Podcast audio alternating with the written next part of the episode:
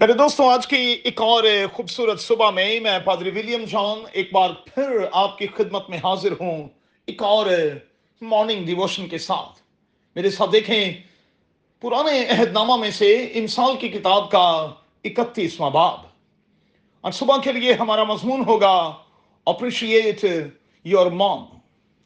اپنی ماں کو سراہیں، اس کی تعریف کریں۔ اچھا ذرا چیک کیجیے گا کہ آپ نے آخری بار کب ایسا کیا تھا۔ آج کے بیان میں ایک ایسی عورت کا ذکر ہے جس کی قدر روبی سے بھی زیادہ ہے۔ آپ کی نظر میں آپ کی ماں کی کیا وقت ہے؟ کیا مقام ہے؟ آپ کی نظر میں ان کی کیا قدر ہے؟ یاد رہے کہ ہمیں اپنی ماں کو سراہنا ہے سال کے ایک ایک دن میں۔ صرف مدرس ڈے پر ہی نہیں، بلکہ زندگی کے ایک ایک لمحے میں ہمیں اپنی ماں کی تعریف کرنی ہے، ان کو سراہنا ہے۔ اچھا غور کریں۔ یہاں ایک گاڈلی مدر کو پورٹریٹ کیا گیا ہے۔ ایک ہی وقت میں وہ کئی ذمہ داریاں نبھا رہی ہے۔ پتہ نہیں کس شے کی بنی ہے، نہ تھکتی ہے نہ اکتی ہے، نہ صبح دیکھتی ہے، نہ رات، نہ سردی، نہ گرمی، کام کام اور بس کام کرتی رہتی ہے۔ سچ مچ، اس کی اپنی ایک کلاس ہے اور اس کا کوئی ثانی نہیں۔ لکھا ہے کہ ایسی خاتون کو ویلیو دو، اس کی تعریف کرو۔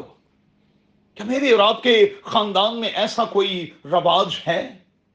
یاد رکھیے گا کہ تھینکس لیس بے قدرہ شخص جو ہے، اس کے بارے میں میں اور آپ کیا کہیں گے؟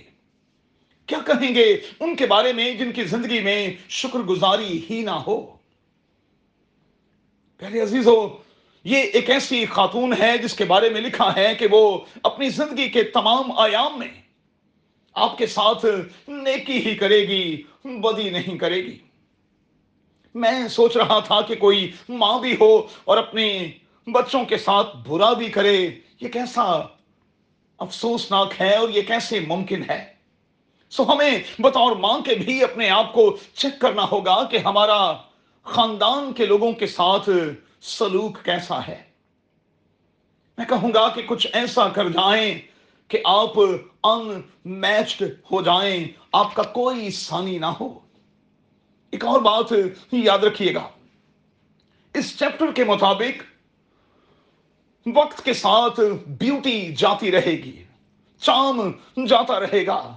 مگر جو عورت خداون سے ڈر کر اپنے خاندان کے لیے کچھ کرے گی، اس کی تعریف ہوگی، اس کی یادگار قائم رہے گی۔